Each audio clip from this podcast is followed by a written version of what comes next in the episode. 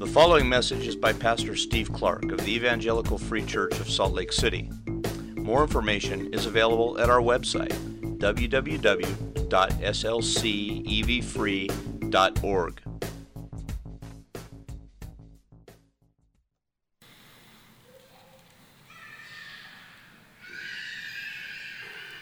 Father, we do say thank you for grace and peace, and it is amazing that those words would be in our vocabulary and that they would be true and true of us. There is much to be astonished at there. And that, yeah, Lord, even as I say that, as I pray that as we sing that, we have to also admit that we don't really even know what we're talking about because we don't have an accurate picture of just how amazing, just how astonishing it is, because we don't have an accurate picture of just how deep our sin is. We are a people who, who were against you, and now we belong to you as heirs of a vast, glorious, eternal kingdom. That is amazing that grace and peace would save people like us. We sang it all this morning already. Amazing grace that saved a wretch like me. We don't understand that word. But you've saved us and made us yours. Thank you and what is coming to us, your people, is astonishing. A new heaven and a new earth where righteousness alone dwells. That you have given to us by grace.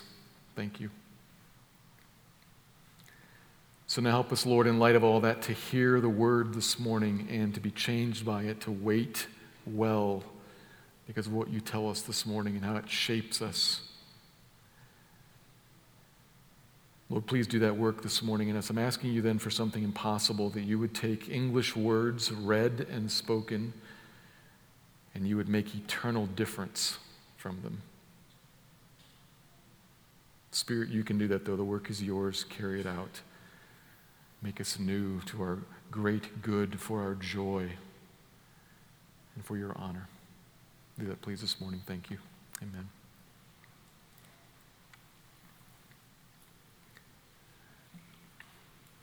Imagine a man and a woman. They meet, get to know each other, start to date, and eventually decide they'd like to stay together for the rest of their lives, so they get engaged.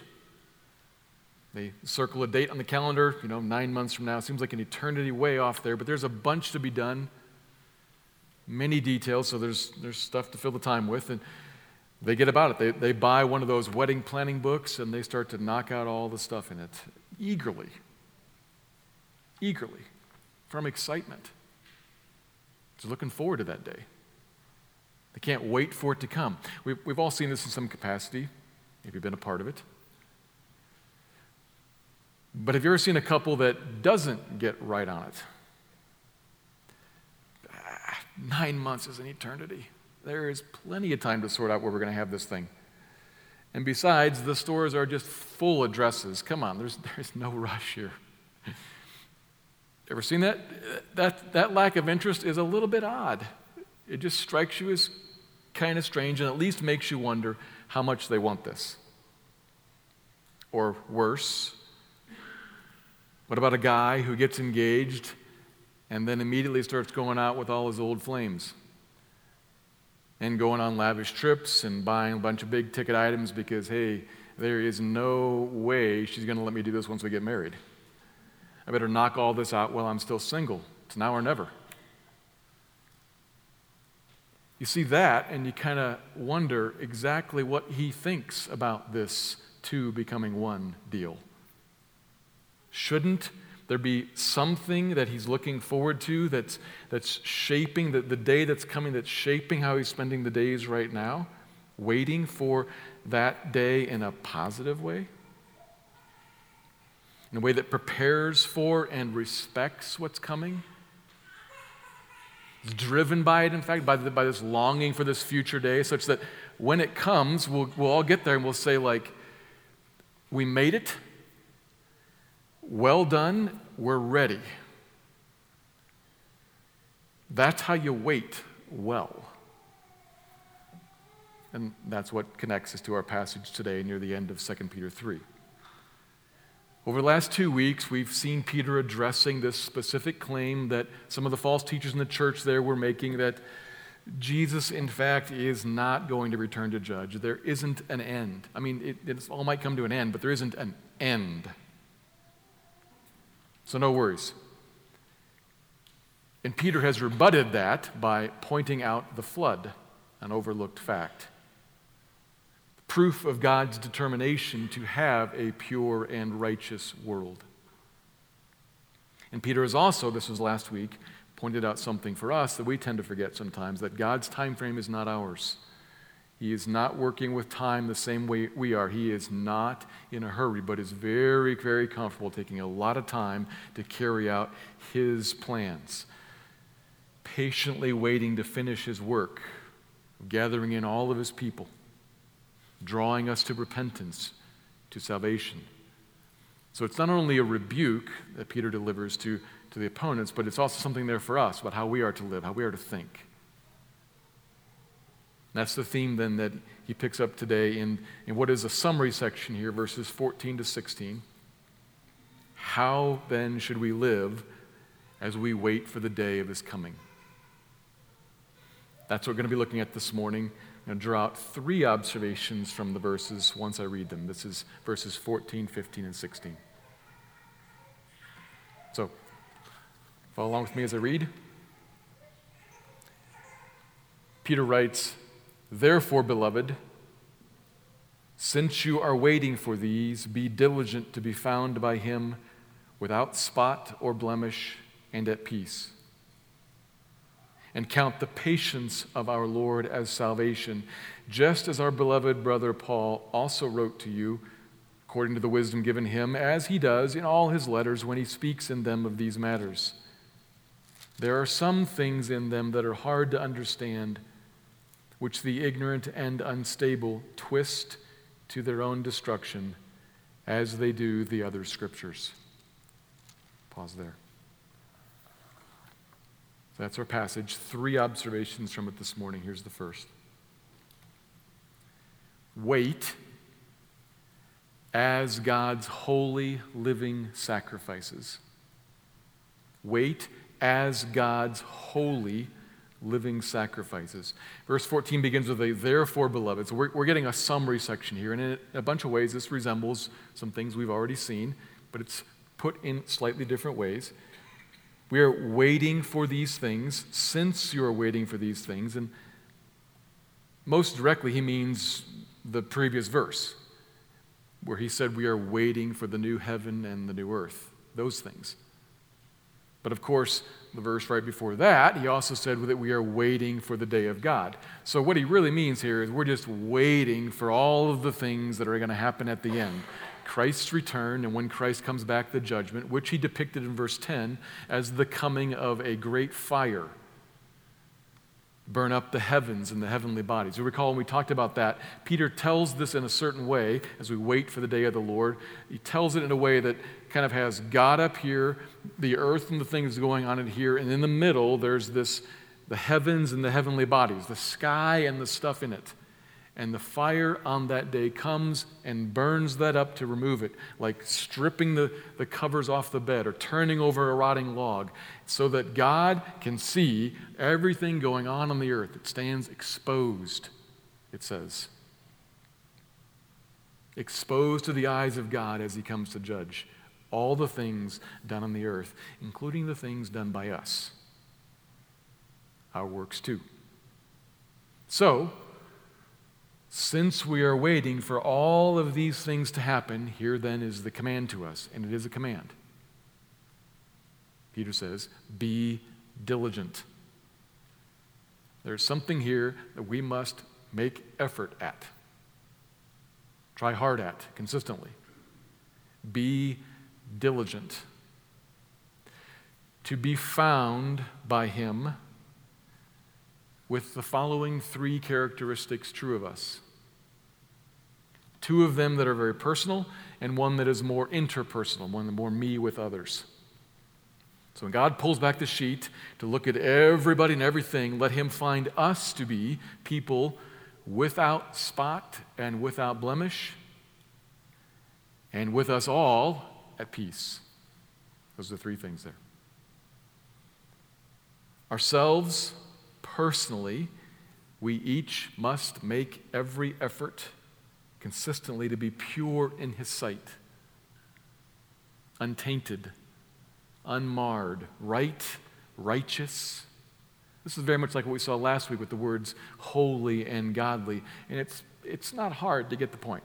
We can kind of understand that whole family of words there. It's, it's rather clear. We are not to live like the world freely and comfortably walking according to our own desires and feelings and impulses. And surely, in the context of, of, this book, where repeatedly, again and again, Peter is pointing out that where the people that are around us and tempting us are going is into the feeling, into the impulse, into the, the sensuality of the flesh.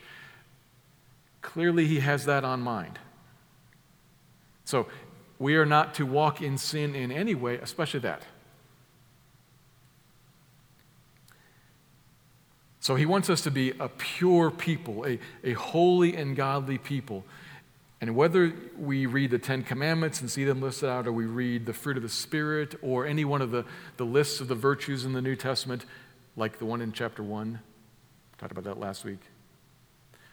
Wherever it is that we, that we read, we see that God has repeatedly told us what righteousness and godliness and purity and spotless holiness, what, what it means. Those words mean the Ten Commandments, the fruit of the Spirit, the lists of virtues. We can read them and understand them, or we can look and see what they mean. We can look at the life of Jesus lived out. We can, we can follow him through the Gospels. Couple weeks back, there was a visitor here from the group that was here from Texas, and I had a conversation with one of those guys, and he said, I read the Gospels every two weeks. He was talking about interacting with with an LDS woman here and knowing Jesus. And he said, I read the Gospels every two weeks. So if you think about that, how many times a year do I read them? Do the math. That's many. I get to know Jesus like you know the characters in a movie that you've watched 25 times. You know the facial expressions, you know the, the statements that they make. I know him because I read the Gospels. We can look at Jesus and we can watch him act. We can see what holiness and godliness and spotlessness and blamelessness looks like. And he's also then given us other models. Peter and Paul both said, Follow me as I follow Christ. And he's given us other models beneath them. Leaders in the church, one of the main roles of leaders in the church is to walk out this Christian life in front of the rest of the congregation. Now, only Jesus does that perfectly because the rest of us are people. But ideally, people that you can say, that guy is following the Lord. I'm going to get behind him. That's why you picked him, to put him in a leadership position. So, whether we read the lists, the Ten Commandments, the, the, fruit of the Spirit, or we watch Jesus, or watch Peter and Paul, watch our local leaders in a church, through reading or, th- or through watching, one way or the other, to some, some degree or another, we understand, we take in, we see. That's what those words mean. That's His calling on me. We are to wait with holy lives. We are His kingdom of priests his holy nation, a living statement to the world about what God is like and what God does with someone when he saves them and makes them again in his image. What he drives out of us and builds into us, what we individually and what we, his new community, are to be like as we avoid and strive to rid ourselves of all that is displeasing to him in our personal lives. And yes, for sure. There is a work of God by grace that, that changes us. But I'm, I'm emphasizing, I'm leaning into be diligent, strive, make every effort. Those are the words of this book because we have some choices to make. We have choices to make. Your personal holiness matters as an honor to God and as a testimony to the world. And so too does the atmosphere of our collective body, the church. So, let him find us without spot or blemish and us together at peace. This is a major mark of God's people. Concord, unity, oneness among us. Which does not mean that there are no differences of opinions, that there are no disagreements, that there is never any falling out. It just means that when there is a falling out, that we work it out and we, we come back together.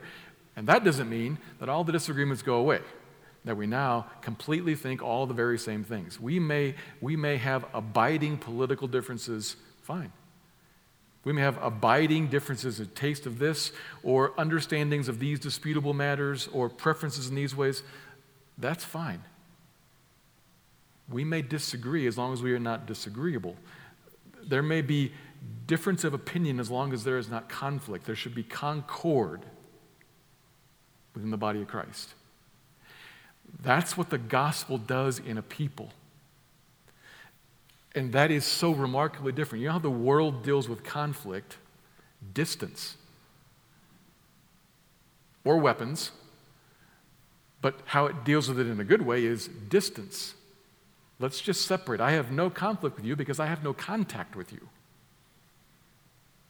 Which is better than this, but we can do them one better. We can say, let us show you what God does in a person and in a people. It makes us not only individually spotless and blameless and holy, but what that means is that when we are together as a people, we are one. Even where we disagree about some things. That is remarkably different a people that works at peace. Let him find us that way. Obviously,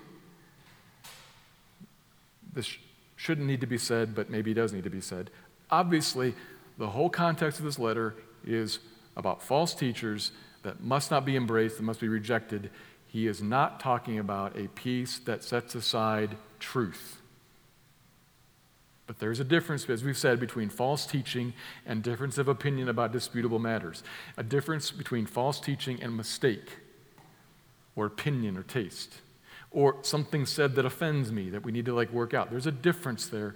Peter is not calling for a peace that sets aside truth, but he is calling for peace in the truth. That's his command to us that we should strive for. And it's easy when you read that. It's, it's easy to get the point. Christ like living is what we are called to as a testimony to the world and as an honor to God. It's repeated, in fact, and it's very similar from last week. But, that all being said and that all being true, but there is something just a little bit more here this week.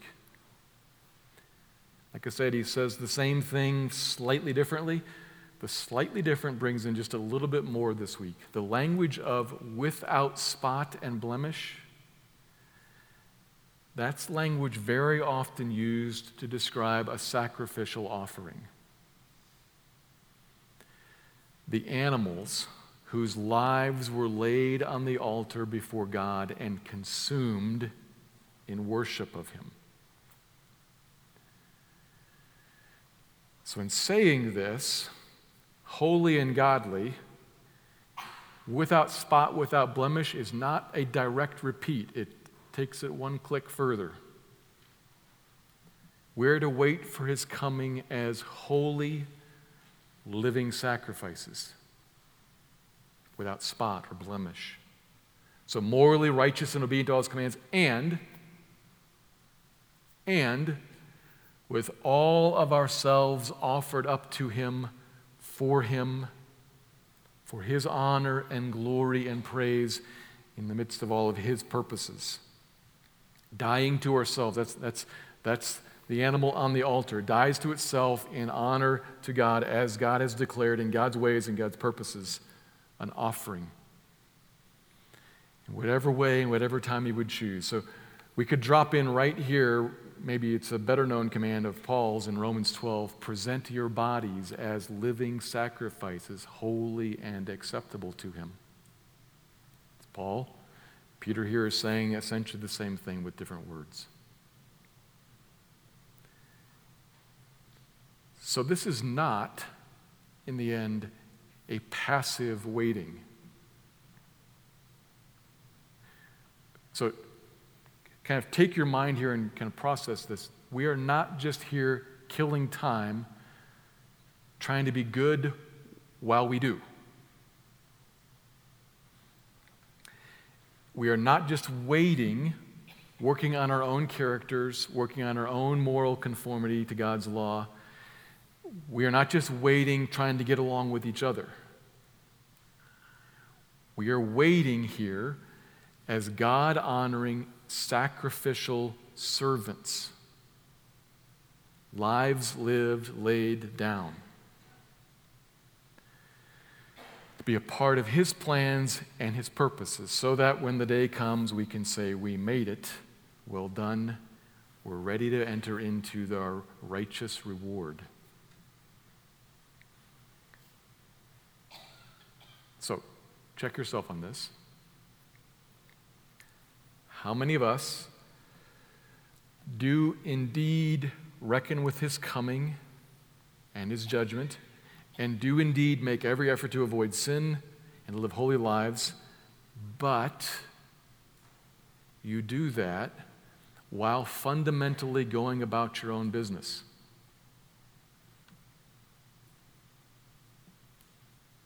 See what I'm saying there?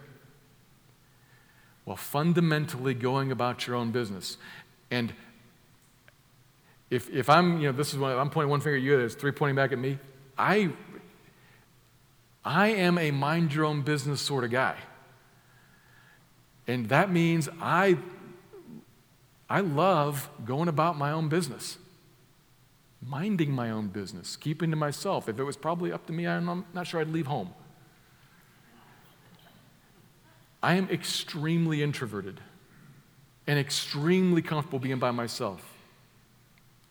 So, three back at me. However, there is one at you.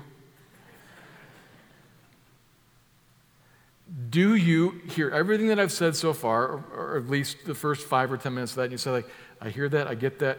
I, striving to say no to sin, striving to not walk in indulgence, striving to be at peace with my brothers and sisters. Good. Okay but you're doing that on your own schedule, about your own agenda, with all the things that are comfortable and convenient and, and nice and normal for you. Without any thought of, I wonder if there's somebody else who would prefer to write my schedule in a slightly different way and commit me to other activities, ones that I might not choose myself. I wonder if I should ask. Is that you?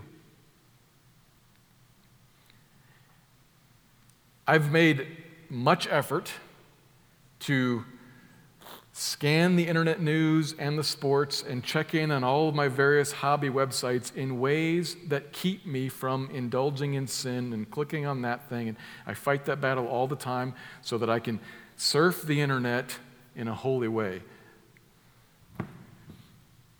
I wonder if someone would have me do something other than waste my time scanning the internet. But I'm doing it in a holy way.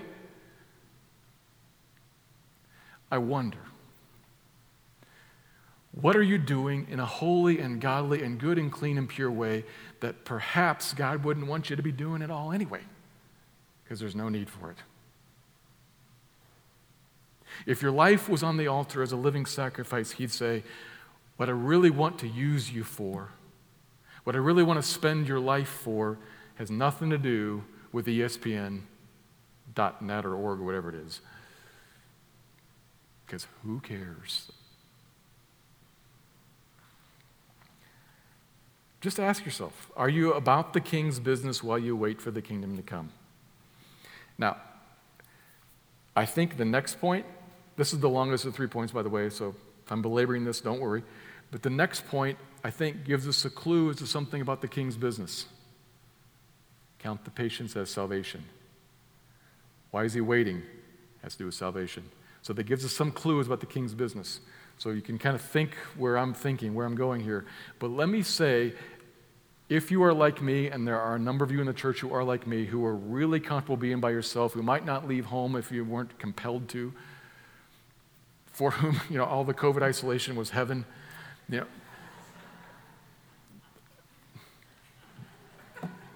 that's me. What this is not saying, what I'm not saying is that, okay, introvert, check to see if God actually wants you to behave like an extrovert. I'm not saying that.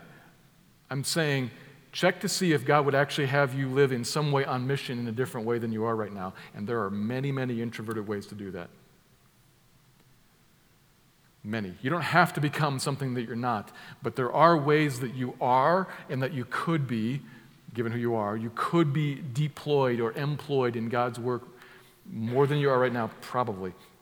This just occurred to me this morning, almost embarrassed to say this, but it just occurred to me this morning as I was thinking about this very issue right here.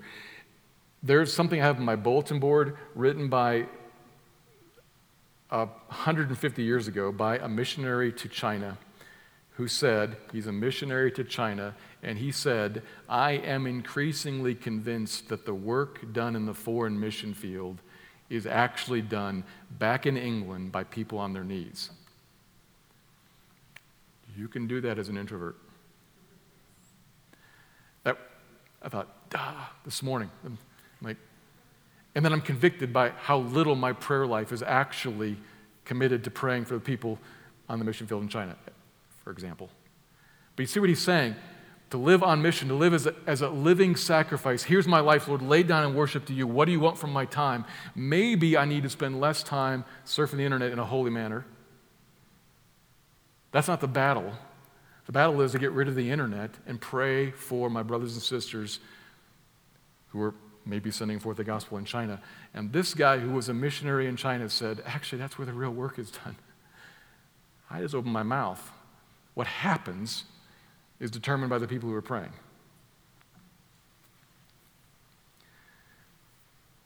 So examine yourself. Are you waiting not just as a holy person who's at peace with others, but as a holy living sacrifice without spot, without blemish, laid on the altar in a way that is completely pleasing to Him?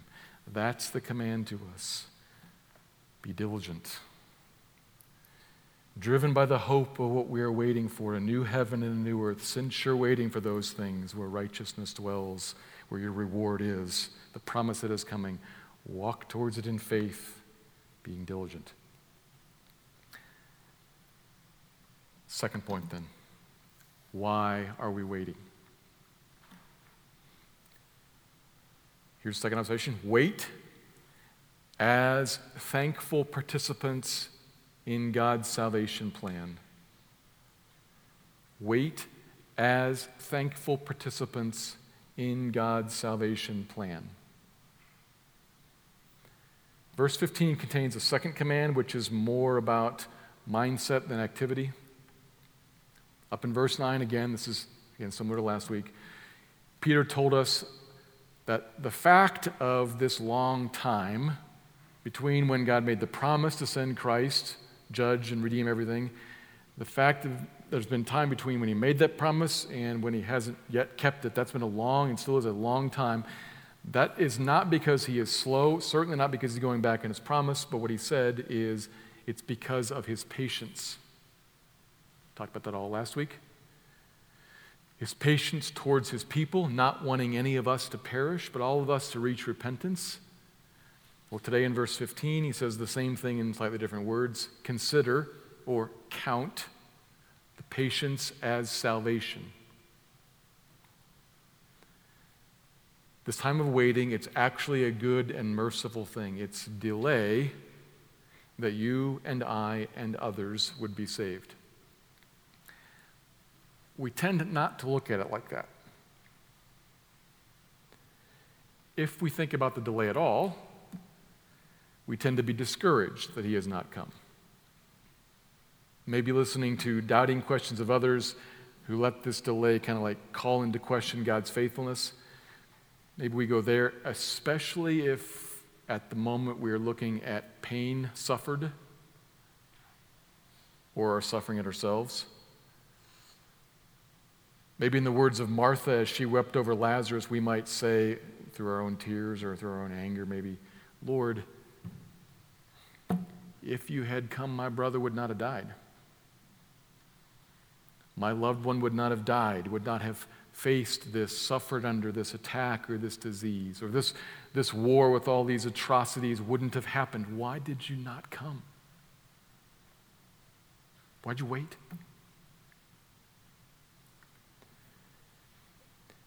Now, as I say that, if we're honest, a lot of our current lives are pretty comfortable. And so we don't really, this is kind of one of those things where the preacher's talking about something and you can't say, like, okay, but I really kind of don't really want that to happen.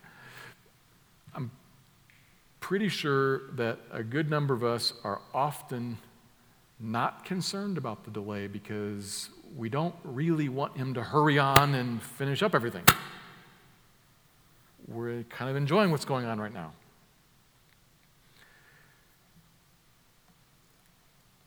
Okay,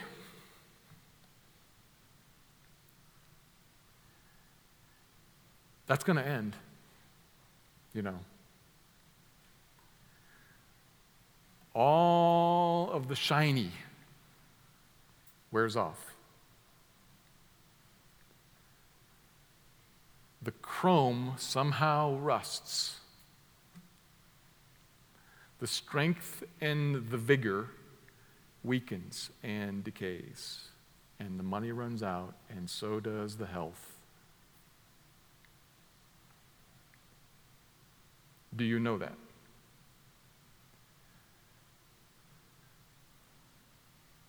Maybe at times we can see through all of this, and you can maybe at times come to feel some more of the, the subdued sense of sigh.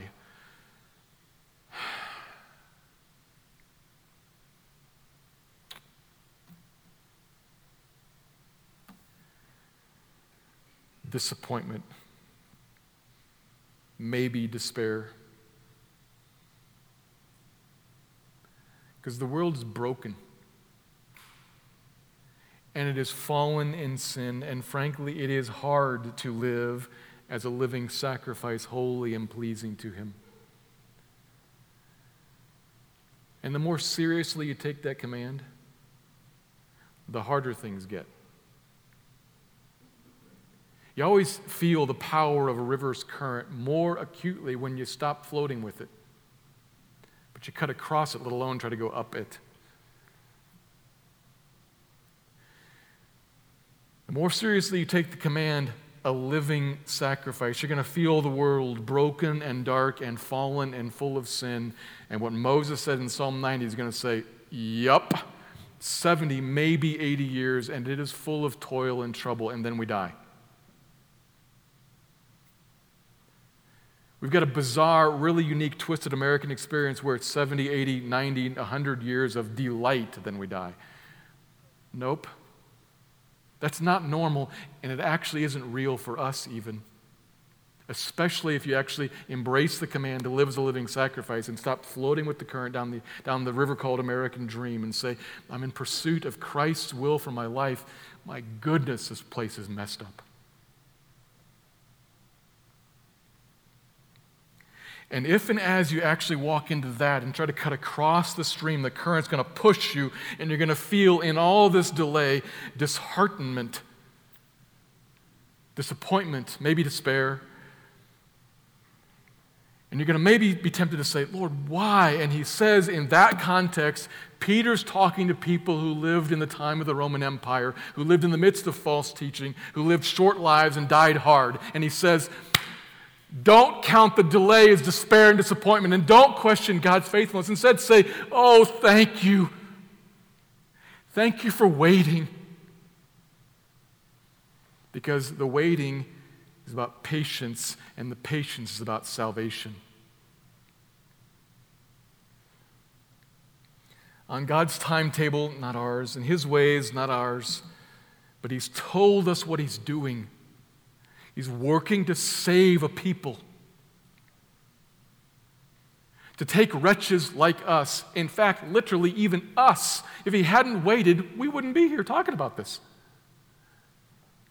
To save not just wretches like me, to save me, a wretch, to save people like us who, who have nothing whatsoever to, to deserve him, and to make us heirs. He's done that for you and for me, and still for others. That must be the case because he's not here yet.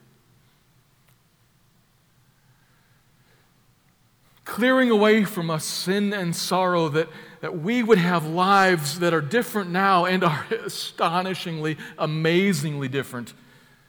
Grace and peace, how can that be true of us? But it is.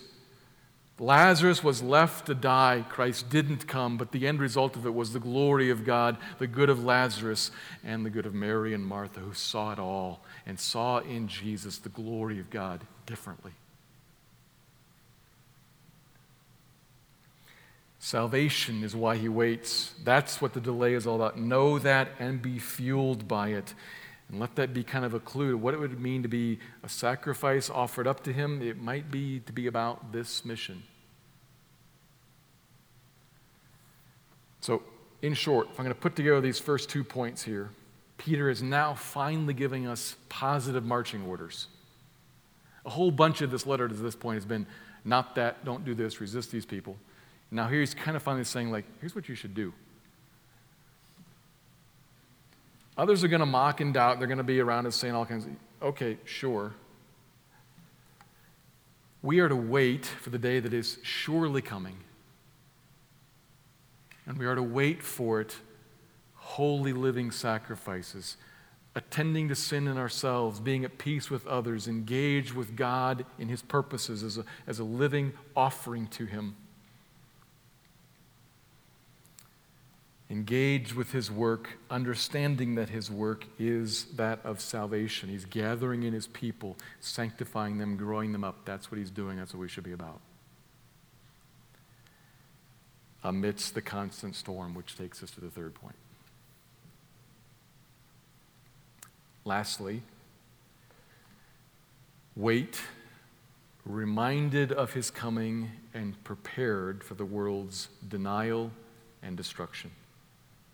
Long, I'll say that twice. Wait, reminded of his coming, and prepared for the world's denial and destruction. So, he's talking about what God is doing and working out his salvation plan. And then he says, which is the same thing our beloved brother Paul also wrote to you with the wisdom God gave him. Verse 16. In fact, that's what he does in all his letters when he speaks about these matters. Middle of verse 16. There are some things in Paul's letters that are hard to understand, which people twist, end of the verse, as they do the other scriptures. So, kind of as a brief aside here, this is a really interesting point here because it's not the point. So, there's a little aside here that's worth noting. The New Testament, as we have it, didn't exist, obviously, when Peter is writing this. But they had scripture. Think of the Old Testament scriptures. They had writings that they called scripture.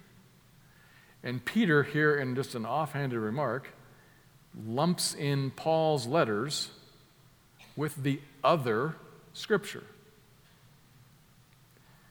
which tells us he's not even teaching us that Paul's letters are scripture. He assumes it and knows they do too. Which tells us something about what we should assume. The apostle and the church assume that Paul's letters are like the scriptures, the other scriptures, the other scriptures. We should be thinking of Paul's letters as scripture also. That's a really important point, especially important because it's not the point. He's not actually teaching that, he assumes it. He's got another point to make the point that Peter's actually making is that Peter isn't writing them or us anything new. Paul wrote them the same thing. And in fact, Paul always writes about this stuff in all the other letters that he writes. This is God's truth, come to us from God's given wisdom through his apostles. This is the faith, over and over and over again in all of Paul's letters to other people, and Paul's letters to them, and Peter's letter to them. This is the ministry of reminder.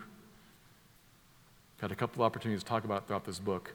The ministry of reminder. Let me tell you the same things, the same things, the same things. Because you need to hear the same things. Hear them, hear them. Because we leak. God's ministry of reminder, reminding us that He's coming, reminding us of how it is that we are to live waiting for Him. All well prepared for what's going to be coming at us. All the Old Testament and the New Testament scriptures are all given by God, and Peter alerts us in fact, ignorant people, which he does, of course, not mean kindly, but doesn't mean as like some simple dig. He means unlearned, ignorant, people who don't know the truth, or at least aren't living according to the truth they've been taught. Ignorant people are going to twist and therefore are ignorantly unstable. They are ignorantly, that two words together, remember we talked about that earlier in the book? They have no grounding, they have no understanding, and therefore they're just making it up as they go along. And so they take the scriptures, Old Testament and the writings of Paul and the writings of Peter, and they just say, I would prefer it like that. That suits me. They do that to all of the Bible, all the scriptures. And twist is an active word, it is not just misunderstood, it's pervert, distort, change, make it say something it doesn't on purpose. They twist the word of God. That's what the world does, like the father of the world, the father of lies, did from the very beginning. It's the first, the first time we meet him, he says, Did God really say? Of course, knowing that God did really say. And then the second twist is, well, let me tell you why he said that then because he's trying to hold you down. He's trying to rob you of joy. You should go with what feels best to you, not with what God says. It's, the, it's the lie from the very beginning. If he can't twist to distort what was actually said, he can twist why it was said. Because really, the fundamental goal all along is to get rid of God, God's word, God's authority, so that we can live as gods unto ourselves, doing what's right in our own eyes. The world around us always always rejects, twists, turns it to wriggle to get out from underneath of God's authority in any way possible to their own destruction, it says. The day is coming, Christ is coming and he already sits enthroned in heaven, and no amount of twisting or denying can alter any of that. But in ignorance and in folly, the world out there, and even people who sit in churches even right now, um, this morning, say otherwise. He is not coming. He does not sit enthroned in heaven. We should do as we please and we follow our own teachings according to what feels right to us. And tragically, I mean that word, tragically, they are headed to destruction.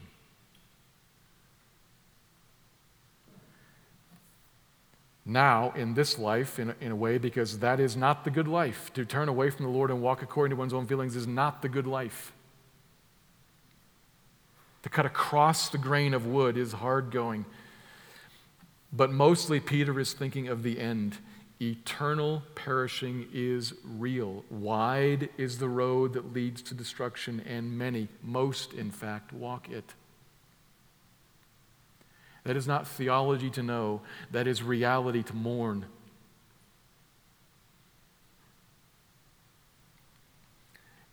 And that's our context. We live in the middle of that. And, and Peter, here at this point in his letter, he tells us that certainly there is a last warning in there. So don't follow them. Don't follow them. Most people are going that way. Don't follow them. There certainly is a little bit of warning in there. But by this point, he just wants to make us aware that that's the context in which you're waiting. I've told you how to wait. I've told you what's going on, this, this work of salvation, that that's what's going on, but it's going on amidst a storm. It is pouring, and it is always going to rain. The sun does not shine until the sun comes. It is pouring rain, sleet, cold, pelting you. Or maybe at other times there's no rain whatsoever at all. It's beating sun and no shade. It's a desert. Either way, sure, par for the course. That's what's here. That's the context. And so don't, church, for a minute think that, am I on the right path? Because frankly, there's nobody else on this path. Am I on the right path? Absolutely. As he just told us, in the last days, scoffers will come scoffing. If there are scoffers scoffing, that's a good sign, ironically. If there are ignorant and unstable people twisting, that's a good sign, ironically.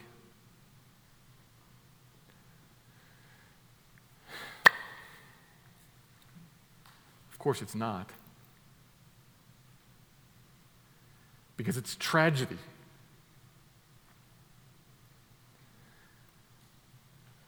But the wind is going to howl, and the rain will fall. It will pelt you with the sleet, freezing cold. That's where we live.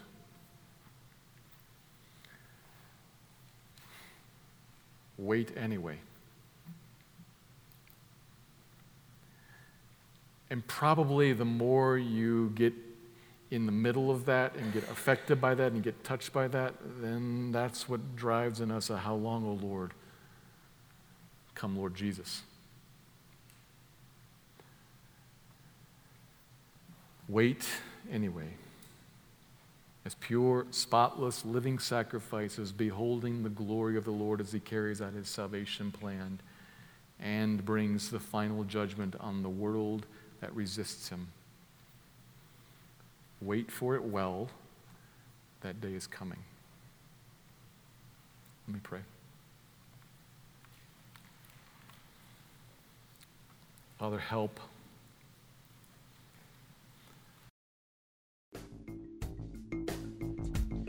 Thank you for listening to this message by Pastor Steve Clark of the Evangelical Free Church of Salt Lake City in Salt Lake City, Utah. Feel free to make copies of this message to give to others, but please do not charge for these copies or alter the content in any way without permission. We invite you to visit our website at www.slcevfree.org or call us directly at area code 801 943 0091. Our mailing address is Evangelical Free Church of Salt Lake City, 6515 South Lion Lane, Salt Lake City, Utah, 84121.